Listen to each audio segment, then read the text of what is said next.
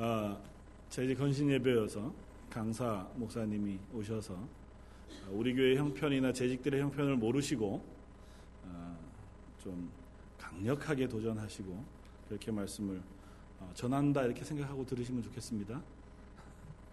제가 담임 목사가 아니어서 어, 교회 형편을 잘 모르고 재직들의 형편을 몰라서 아, 저렇게 말하려니 그렇게 이제 생각을 하고 말씀을 준비하는데 아, 담임 목사는 어쩔 수 없다 생각이 되더라고요. 말씀을 준비하면서 아, 재직이라고 하는 것에 대해서 많이 아, 묵상하고 생각해 보았습니다. 오늘 어, 순서째 보면 재직이라고 하는 게 자이직 이렇게 돼 있죠. 사실은 이게 틀린 표현입니다. 어이를 써야지 맞는 재직이 되더라고요. 그죠?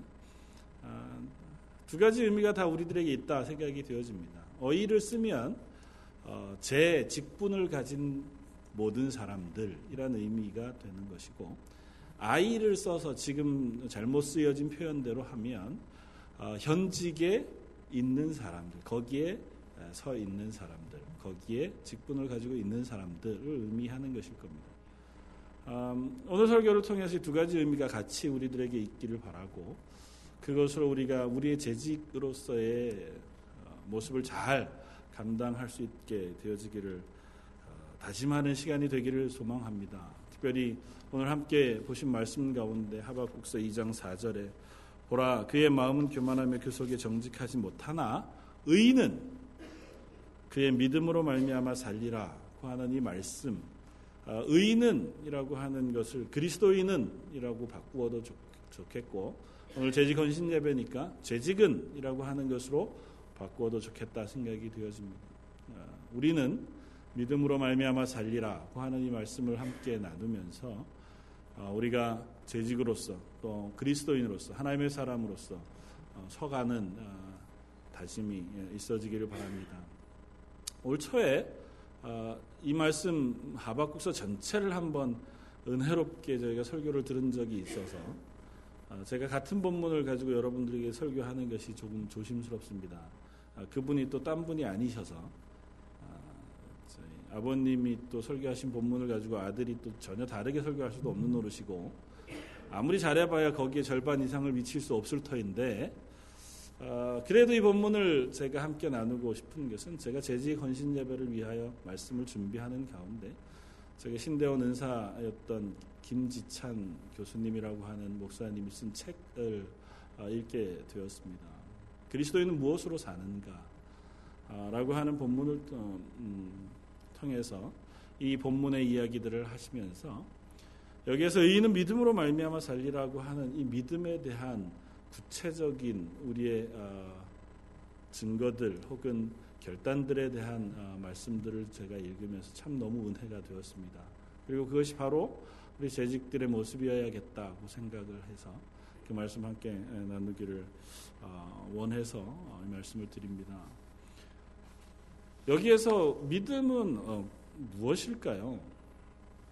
사실은 이 본문 너무 유명한 본문이어서 칼빈이라고 하는 사람이 또 바울이 신약 성경에서 로마서에서 이 말씀을 쓰고 히브리서에서 또 한 번더 아, 이 말씀을 그대로 사용합니다. 오직 의인은 믿음으로 말미암아 살리라. 그리고 그것이 종교개혁의 도화선이 되었던 칼빈이라고 존 칼빈이라고 하는 사람에 의하여 오직 우리 그리스도인 믿음은 의인은 믿음으로 말미암아 산다고 하는 것. 이신칭의 구원받는 것은 오직 믿음으로 말미암는 것이다라고 하는 확고한 고백으로 이 본문이 쓰여지게 되면서 사실은 여기에 더 이상 의심할 나위 없이 의인은 오직 믿음으로 말미암아 산다고 하는 아, 고백으로 우리가 쓰여지게 됐습니다. 의인은 믿음으로 말미암아 산다고 하는 이 믿음은 도대체 뭐냐고 물으면 그것은 아마 예수 그리스도가 나의 구주가 되신다고 하는 사실을 믿는 믿음일 것이고 날 구원하신 그 하나님을 믿는 믿음 그래서 내 입술로 고백해 마음으로 믿고 입술로 고백하여 드리는 그 믿음으로 말미암아 우리는 구원을 받는 것이고 그 믿음이 우리의 근거가 되어 하나님의 나라의 백성으로 또 우리가 그리스도인으로 살아가는 힘을 얻게 되어진다고 하는 너무 분명한 우리가 고백을 어, 알고 있습니다. 아, 그 본문을 알고 있기에 하박국서의 오늘 말씀도 우리가 똑같은 의미로 읽습니다. 그런데 사실은 하박국서의 본문 말씀은 조금 우리가 어, 돌이켜 생각해 볼 건덕지가 있는 본문입니다. 잘 아시는 것처럼 하박국 선지자는 오늘 2장 1절에 내가 내 파수하는 곳에 서며 성루에 서리라 그렇게 얘기하는 이 얘기가 하나님의 응답을 기다리겠다는 표현이거든요. 그래서 그가 하나님이 내게 무엇이라 말씀하실런지 기다리고 바라보며 나의 질문에 대하여 어떻게 대답하실런지 보리라 그렇게 이야기합니다. 이미 1장에 하나님께 하박국 선지자가 어, 절망 가운데 혹은 답답함 가운데 질문하고 의문을 토로했었습니다. 그건 이것이었죠. 악인이 어떻게 흥하는 것이 가당키나 합니까?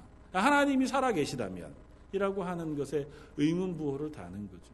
내가 지금 살고 있는 지금 형편, 우리들이 지금 현재 살고 있는 형편 가운데에서 아무리 주위를 둘러보아도 공평하지 않습니다고 하는 표현을 하나님께 하는 겁니다.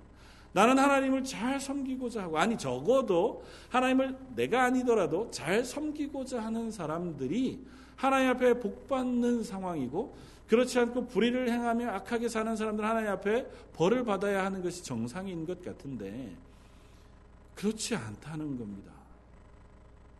하나님을 신뢰하고 하나님의 백성으로 하나님 앞에 잘 사는 사람들은 오히려 가난하고 고난을 당하며 압제당하고 오히려 악행을 하고 불의를 행하는 사람들은 잘 살고 배부르고 잘 건강하게 높은 곳에 승승장구하며 살더라는 거죠. 그러면서 묻습니다. 하나님 정말 살아계신 게 맞습니까? 하나님 살아계시다면 이런 상황을 우리는 어떻게 이해해야 하는 겁니다. 겁니까? 하박국서는 사실은 그 질문에 대한 하나님의 대답 그리고 그것에 반응한 하박국의 반응으로 어, 이루어져 있습니다. 그리고 그 질문에 하나님께서 1차적으로 대답하십니다. 걱정하지 말아라. 곧 내가 그들을 저 바벨론이라고 하는 어, 나라로부터 이 땅을 침략하게 하여 그들 갈대아 사람들로 그들을 다 어, 물리칠 것이다. 죽이게 되어질 것이고 멸망시키게 될 것이다. 하나님 앞에 또 묻습니다. 좋습니다. 그렇게 심판하시는 것까지는 좋은데 그래도 제가 이해할 수 없는 것은 왜 그 심판이 하필이면 갈대아 사람인 것입니까? 는 겁니다.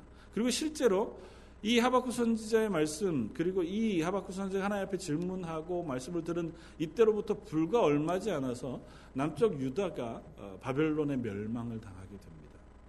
그러니까 곧 바벨론으로부터 어, 도전이 오고 침략이 오고 그 어, 전쟁 긴 전쟁 끝에 어, 남쪽 유다가 완전히 멸망하여 수많은 사람들이 바벨론에 포로 잡혀가는 그것을 바로는 목전에 두고 어쩌면 첫 번째 침략은 이미 있었는지도 모르죠.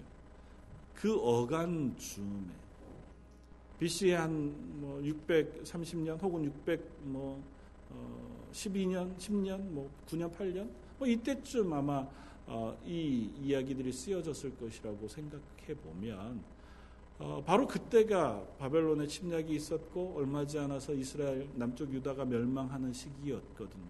그러니까 곧 하나님께서 그 일을 행하시겠다고 말씀하시고 그 일이 일어났습니다. 남쪽 유다의 많은 사람들, 악행하던 사람이든 의로운 사람이든 다 할 것 없이 멸망당해서 포로로 바벨론에 잡혀갔습니다. 하나님께 묻습니다. 그래도 제가 납득할 수 없습니다. 왜냐하면 갈대아 사람은 더 나쁘잖아요. 갈대아 사람은 심지어 하나님을 모르는 사람들 아닙니까? 저 이방 민족 갈대아 사람 그 사람은 하나님 모르는 사람들인데 그 사람들이 와서 이 악인을 심판한다고 해도 그게 어떻게 하나님의 공의를 이루는 것이 되겠습니까?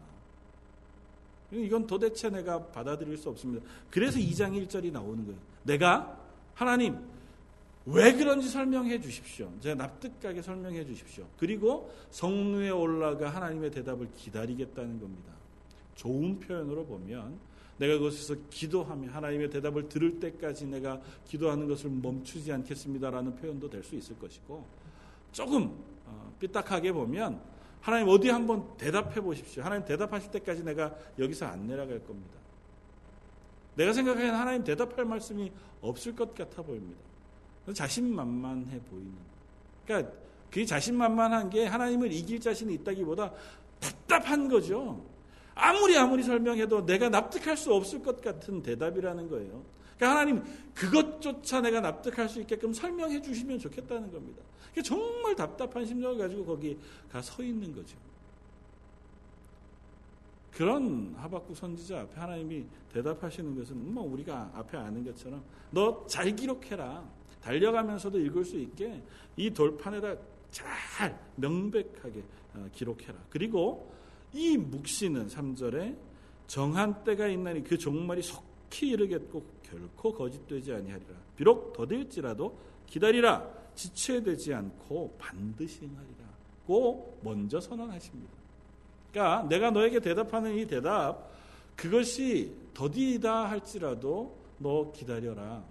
결코 그것은 포기되어지거나 실패되어지지 않는다. 하나님께서 하신 말씀 그것은 온전히 이루어질 것이다 라고 하는 사실이 너에게 먼저 어, 선포되어지기를 하나님 원하십니다.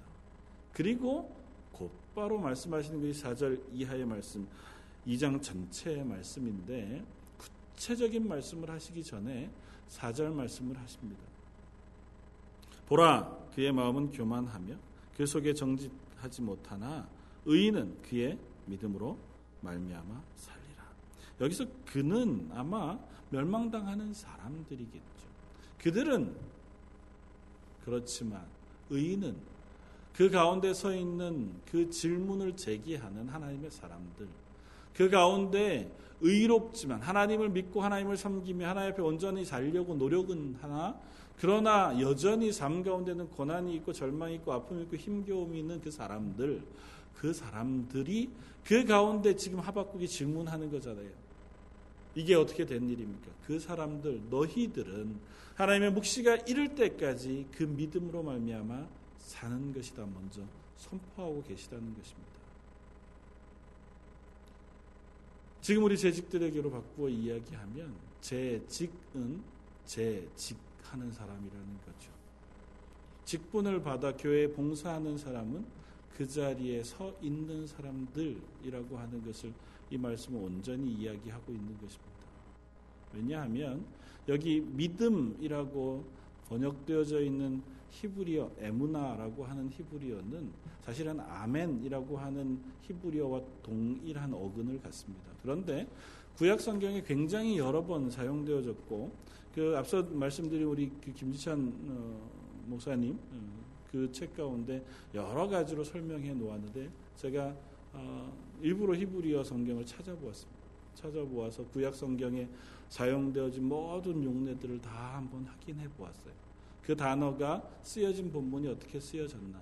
근데 그 본문이 쓰여진 거의 대부분에서 믿음으로 번역되어진 곳보다 그, 그것은 거의 없고 구약에 대부분이 다 어, 성실함, 신실함, 버팀 그렇게 어, 기록되어져 있습니다. 그리고 아주 어, 작은 부분에서 직분으로 번역되어져 있기도 하고 맡음이라고 번역되어져 있기도 합니다. 그러니까 믿음이라고 번역할 만한 근거는 조금 약해 보여요. 그런데 그것을 그렇게 번역한 이유는 있을 겁니다. 왜냐하면 그것이 바로 믿음이다라고 설명할 만하기 때문에 그래서 그것이 이 단어가 설명하고 있는 도대체 의인은 믿음으로 말미암아 살리라고 하는 믿음이 뭐냐라고 하는 그 단어를 이해하는데 훨씬 더 그 쓰여진 단어들을 이해해 보면 훨씬 더 효과적일 수 있겠다고 생각이 되었습니다. 이 에무나라고 하는 단어가 제구약에 처음 쓰여진 때는 출애굽기입니다. 출애굽기에 이스라엘 백성이 광야로 나왔습니다. 그리고 그 가운데에서 처음 광야에 나아가서 전쟁을 하게 되어지는 때가 있습니다. 그게 뭐냐 하면 르비딤이라는 곳에 이르렀을 때 아멜렉이라고 하는 민족들과 함께 전쟁하게 되었습니다. 출애굽기 17장에 가 보면 그 전쟁에 여호수아가 나아가 어, 싸움을 싸우고 이 모세는 아론과 훌이라고 하는 사람을 데리고 언덕에 올라가서 하나님 앞에 기도합니다.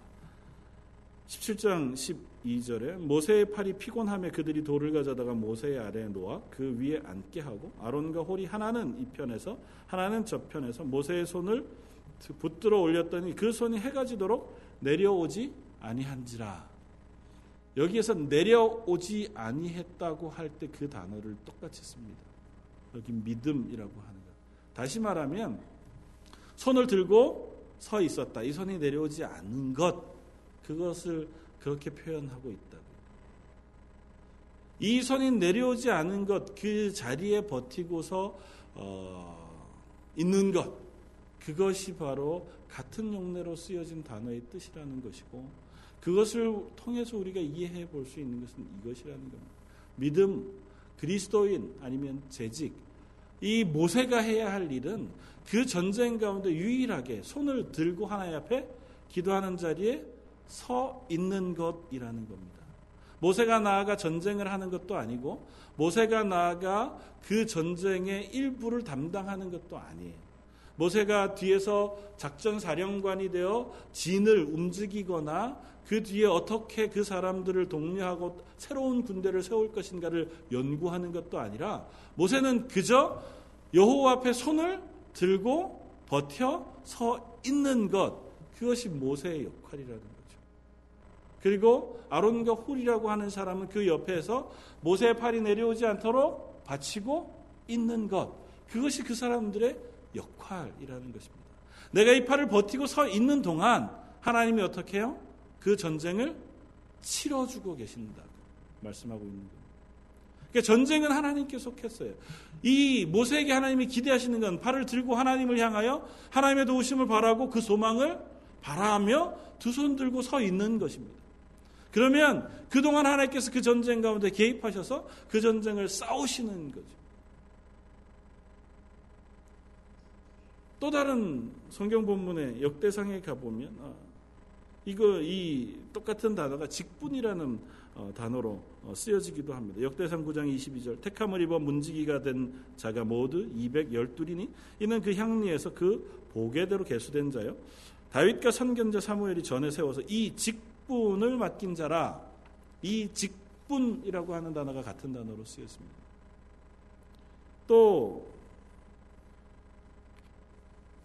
어, 뒤에 가 어, 보면 역대상 9장 31절에 같은 어, 단어가 또 한 번 더 쓰이는데 고라 자손 살룸의 장자 마, 어, 하는 레위 사람은 남비에 지시는 것을 맡았으며 그렇게 성경이 쓰고 있습니다. 그러니까 앞에 역대상 9장 22절에는 이 직분을 어, 맡긴 자라고 할 때 직분이라는 단어로 그 똑같은 단어가 쓰이고 뒤에 31절에서는 그 사람 중에 일부 어떤 레위 사람은 남, 남비 지시는 그 역할을 맡았다고 할 때 맡았다라고 하는 단어를 똑같은 단어를 씁니다. 우리 재직들에게 참 어, 귀한 말씀이라고 생각이 되었습니다. 재직은 직분을 맡은 사람들이잖아요. 그 재직의 역할을 감당하는 것이라고 하는 것은 어쩌면 빛나는 일이 아닐 수 있습니다. 성전 안에 성전을 섬기는 일을 맡았던 사람들은 모두 다가 대제사장이 아니었습니다. 모두 다가 다 제사에 참여하는 제사장도 아니었습니다. 모두가 다 어, 성가대도 아니었습니다. 레위인 가운데 성가대로 서는 사람들 또 제사장으로 섬기며 대제사장으로 섬기는 사람들 반차를 따라 그 제사의 직무를 감당하는 사람들도 있었지만 대부분의 사람들은 성전에서 어떤 사람은 성전에서 물을 깃고 어떤 사람은 오늘 본문이 얘기하고 있는 것처럼 남비를 지진다고 하는 건 아마 그 제사에 뭐 쓰여지는 그 제기든지 아니면 부엌일이든지 아마 그런 일들을 한 거겠죠. 그 일을 하거나 혹은 청소를 하거나 아니면 어, 제단 그 재물을 각을 뜨는 일. 그 생각해 보면 우리가 표현상 제사 드리고 재물의 각을 뜬다고 표현하는 것이지만 실제로 생각해 보면 어, 한국에서 옛날 백정들이 하는 도축과 별반 다를 것이 없습니다. 그렇잖아요. 재물을 가지고 오면 재물의 껍질을 벗기고 그 다음에 그 재물의 내장을 끌어내고 어, 배설물들을 다 벗겨내고 나면 그 재물의 각을 뜹니다. 다리 따로, 몸통 따로, 그리고 그 가운데 기름을 따로 빼어내고 그것을 제사장에게 드리면 제사장이 그것을 태우고 피를 뿌리고 그 일을 한다고 하는 것은 대단한 노동일 수 있습니다. 특별히 6월절이나 초막절이나 하나님께서 정하신 특별한 절기에 이스라엘 백성이 그 재단에 가져오는 재물의 양을 생각해 보면 그것은 대단한 중노동일 수밖에 없습니다. 예수 시대 예루살렘이라고 하는 그 책을 통해서 요하임 에르미아스가 예수님 당시에 6월절에 쓰여진 그 재물, 그 재물의 양을 너무 많은 양으로 기술하고 있습니다. 수십만 마리가 넘는 재물이 6월절 일주일의 시간 동안 그 예루살렘 성전에서 제물로 바쳐졌다는 거예요. 그리고 그 제물로 바쳐지는 그 제물들이 죽어 흐르는 피가 예루살렘 성전에서 흰 놈의 골짜기를 향해서 강이 되어서 흐를 정도로 그 절기에는 수많은 제물들이 드려졌다는 거예요. 생각해 보세요. 그 제물들을 잡는 것이 레위 지파 그리고 제물을 드리는 사람의 몫이었다고 하면 그것이 그렇게 고상한 일일 수는 없지 않았겠습니까? 그들이 드리는 건 그저 어떻게 보면 하나님 앞에 예배하는 것이지만 중노동에 가까운 것일 수밖에 없을지 모릅니다. 제사를 드리고 나면 그 잡, 잡은 자리는 또 치워야 했을 것이고 물두멍에 물은 또 채워야 했을 것이고 그 재단에 또 다른 것들은 태워서 없애야 했을 것이고 그 모든 사람들이 치우고 나면 또 그 자리를 치우는 역할도 누군가는 해야 했을 겁니다. 그 가운데서 재물을 삶아 화목재물로 먹는 그 사람들의 뒤치다거리도 누군가는 했을 것이고 그 일을 위하여 보이지 않는 곳에서 성전을 섬기는 수많은 사람들이 있었을 것이고 그 사람들을 향하여 그 직분 맡은 자들을 세울 때에 그들을 그 자리에 맡기도록 한 그것이 하나님께서 그들을 교회의 직분자로 세우신 이유고 그 직분의 가장 중요한 덕목은 그 자리에 잘 성실함으로 신실함으로 서 있는 것이다라고 하는 것입니다. 그래서 오늘 본문 말씀을 읽을 때 오직 의인은 그 성실함으로 말미암아 살리라고 읽는 것이 어쩌면 더 잘 읽는 번역일 수 있겠다는 것입니다. 여러분들은 어떻게 생각하십니까? 의인은 오직 믿음으로 말미암아 살리라. 우리가 그리스도인으로 하나님의 교회를 섬기는 재직으로 또 하나님의 구원받은 자녀로 이 땅에 살아갈 때 우리에게 먼저 요구되어지는 것은 물론 나를 구원하신 예수 그리스도의 그 구원을 감격으로 받아들이는 믿음입니다. 그리고 그 믿음이 우리의 입술로 고백되어지고 하나님 앞에서 흔들리지 아니하는 믿음으로 그 구원을 허락하신 하나님을 향한 신뢰가 우리 속에 필요합니다. 그리고 그것이 우리의 삶 가운데 혹은 교회 가운데 드러나는 것은 어쩌면 그 자리에 잘 버텨 서 있는 성실함으로 드러나는 것일 수 있겠다 생각이 되었습니다. 우리가 재직이라면 어쩌면 우리들이 하나님 앞에 섬기는 그 섬김이 눈에 보이지 아니하고 굉장히 하기 싫은 일들일 수 있습니다. 제가 우리 여성교 회원들을 볼 때마다 아, 마음에 죄송함이 있습니다. 뭐 여자분들 가뜩이나 집에서도 식사하는 것 싫어 어, 준비 싫어하신다기보다 힘들어 하시죠. 1, 20년 밥을 하신 게 아니니까 뭐 한 2, 30년 정도 하다가 보면 이제는 고만 손에 물을 묻히고 싶으신 것이 아, 당연하시겠다 싶습니다. 뭐 저희 어머님을 뵈도 그렇고 어, 저희 아내를 봐도 그렇고 그런데 교회에 와서도 직분을 맡았는데 직분 맡은 것이 부엌에 들어가는 직분이라면 야 대단히 힘들겠다 생각이 되어집니다. 가정에서도 늘 청소하고 뒤치다거리 하는 것이 어, 버겁고 평생에 해온 일인데 교회에 와서도 어딘가를 청소해야 하고 누군가의 뒤치다거리를 해야 하며 또 식사를 준비하고 그것을 설거지해야 하는 일이라고 하면 그 참 어려운 일이겠다. 물론 뭐 여자 입사님들만 그렇, 아, 그렇겠습니까?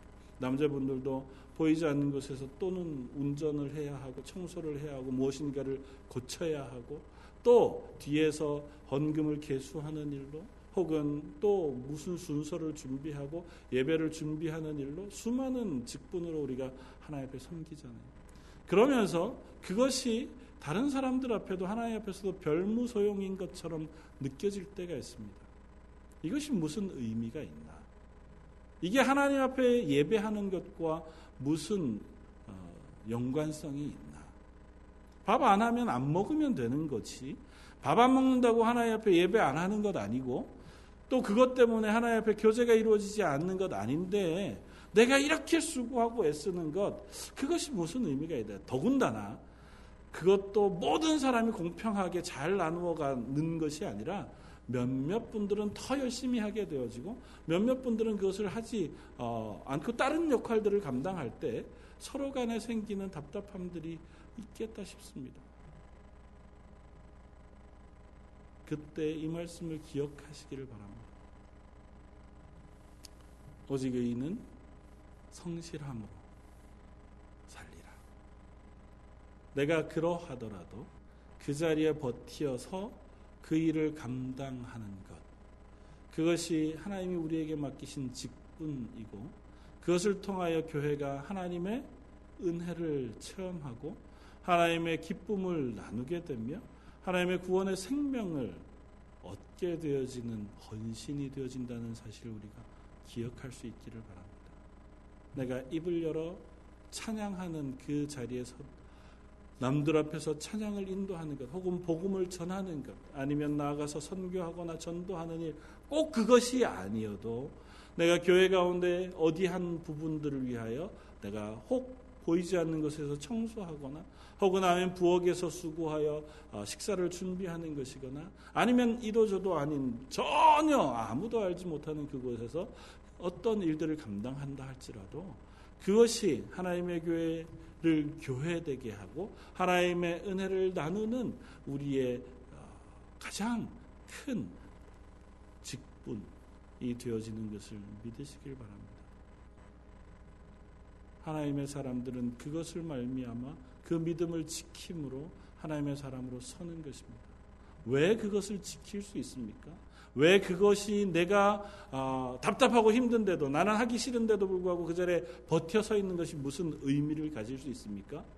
왜냐하면 우리의 삶이 이 땅에서 끝나는 것이 아니라 하나님의 나라의 소망을 가지고 있기 때문에 하나님께서 우리를 향하여 너희를 구원하였고 이 땅 가운데 하나님의 백성을 하나님의 공동체로 불러 모으셔서 서로가 서로를 겸손히 섬기고 그것을 통하여 하나님의 사랑을 나누는 공동체에 삼게 하셨으므로 우리가 이 땅 가운데에서 다른 사람들이 바라는 그것을 바라는 것이 아니라 하나님께서 베푸신 구원의 은혜를 다른 사람에게 조금이라도 알리고 나누는 일에 내가 내가 맡은 역할 그 자리에서 신실하게 그 일을 감당하는 것 그것으로 하나님께서 우리에게 은혜 베푸시기를 원하시고 우리에게 하나님의 영광을 드러내시기를 원하신다는 사실 때문에 그렇습니다.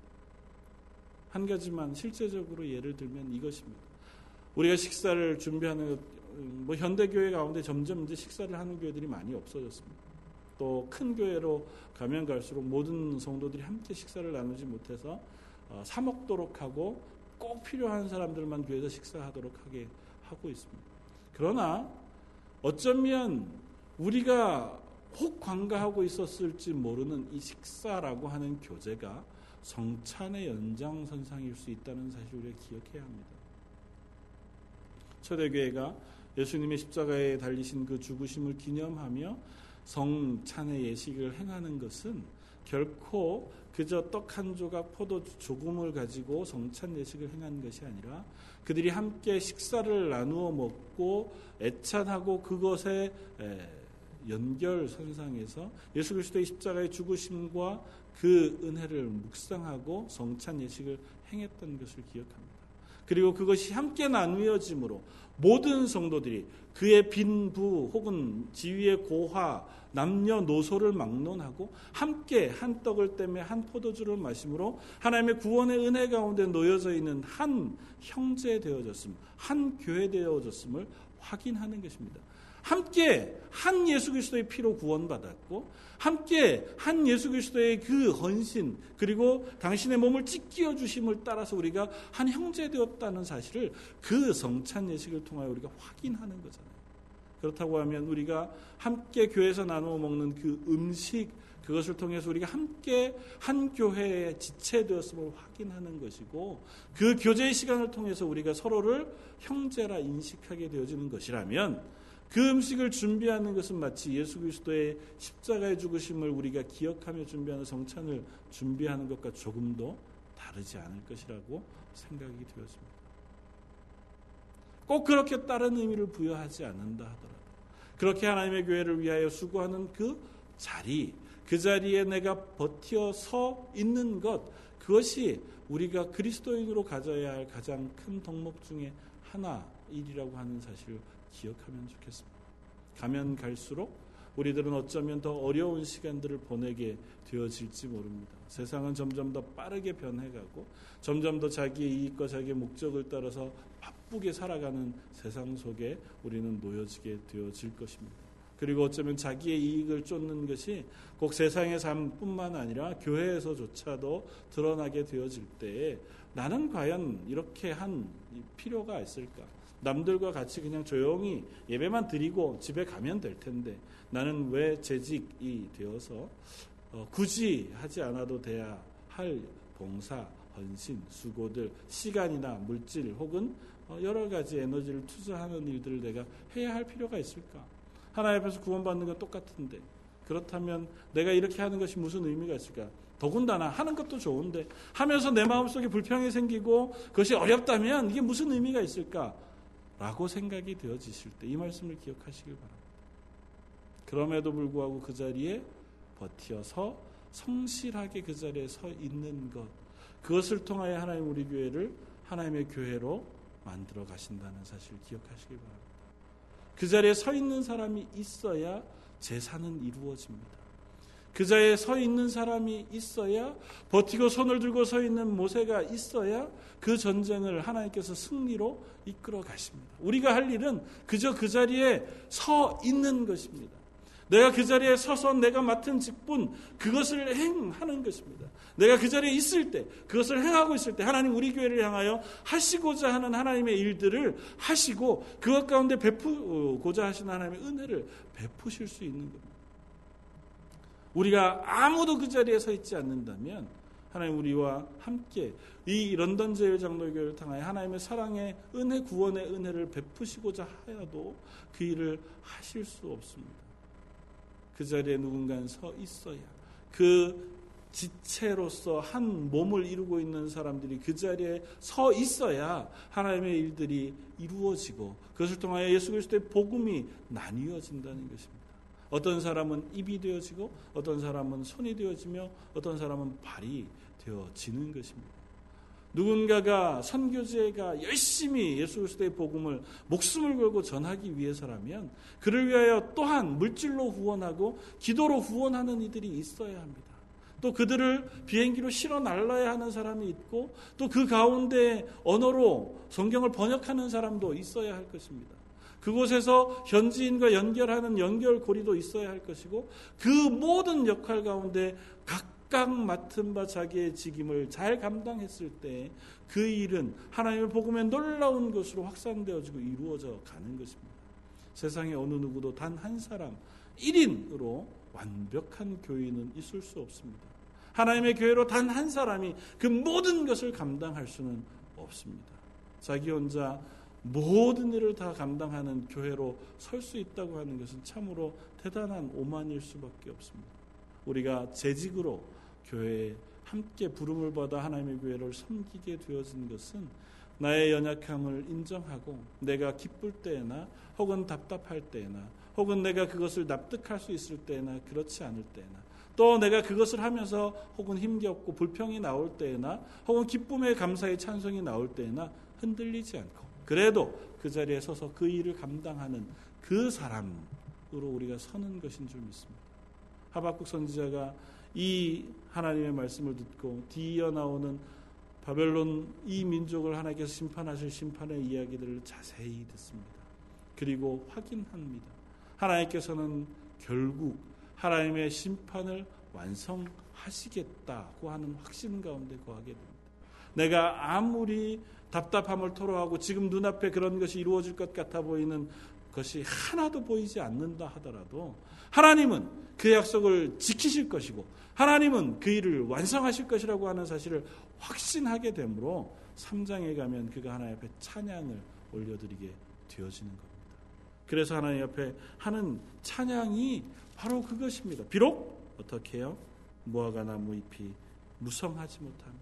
포도나무가 열매를 맺지 못하고 감람나무에 소출이, 소출이 없고 밭에 먹을 것이 없으며 우리의 양이 없고 외양간에 소가 없을지라도 나는 여호와로 말미암아 즐거워하며 나의 구원에 하나님을 말미암아 기뻐하리로다. 왜요? 그 지금이 아니라 그것을 이루시는 하나님을 내가 이제는 신뢰하기 때문에 그래서 내가 그것이 없는 그 순간에도 그 자리에 서 있겠습니다고 고백하는 겁니다. 그것이 내게 없을 때라도 외적인 것뿐만 아니라 내 마음에 내 확신에 혹은 내 성실함에 그런 것이 다 부족할 때라도 내가 그 자리에서 그 일을 감당함으로 하나님이 그 일을 완성하실 날을 바라보며 기다리겠습니다. 고백할 수 있게 되어졌다는 겁니다. 사랑하는 성도 여러분, 저와 여러분들이 그 확신 가운데서 기쁨 가운데 서기를 원합니다. 그리고 가끔은 아 답답하다 싶을 때에도 그래도 그 자리에 서 계시는 여러분들이길 바랍니다. 정말 하기 싫어도 그래도 하실 수 있는 여러분들이길 바랍니다. 가끔은 내가 이러면서 하는 게 무슨 의미가 있나 싶을 때 의미가 있습니다. 하나님이 기뻐하시고 우리가 입이 나와서 그 일을 해도 하나님이 그래도 우리가 그 자리에 있는 것을 긍휼히 보십니다. 물론 밝게 웃으며 기쁜 마음으로 감사함으로 그 일을 성실하게 봉사하면 훨씬 더 좋겠죠. 그러나 혹 그럴 수 없을 때라도 낙심하지 마십시오. 그럴 수 없을 때라도 내가 그 자리에 버티고 서는 것을 하나님 기뻐하시고 그런 우리를 통하여 하나님의 구원의 생명을 온 교회를 향하여 또 그 하나님의 복음을 온 세상을 향하여 확산시키는 일을 우리로 하여금 하게 하실 줄 믿습니다. 그 일 앞에 저와 여러분들이 함께 서 나아가는 또 한 해가 되어지길 주님의 이름으로 부탁을 드립니다. 한번 기도하겠습니다. 오직 의인은 그의 성실을 함으로 때로는 현재 아무것도 하나님 살아계신 증거를 찾을 수 없는 것 같아 보이고 하나님이 나의 헌신과 수고 혹은 나의 봉사를 아시지 못하는 것 같으며 나 또한 그 앞에 온전하지 못한 것 같아 보일지라도 내가 그것을 잘 참고 인내함으로 그 자리에 서서 버팀으로 그렇게 하나님의 사람으로 또 하나님의 교회의 재직으로 살겠습니다. 그렇게 다짐하는 저희들의 다짐을 들어주옵소서. 그리하여 저희 마음 가운데 그 믿음을 허락해 주시고 그 은혜를 허락해 주시며 또한 그것을 버틸 수 있는 힘과 용기도 허락하여 주옵소서. 오늘 말씀 예수님 이름으로 기도드립니다.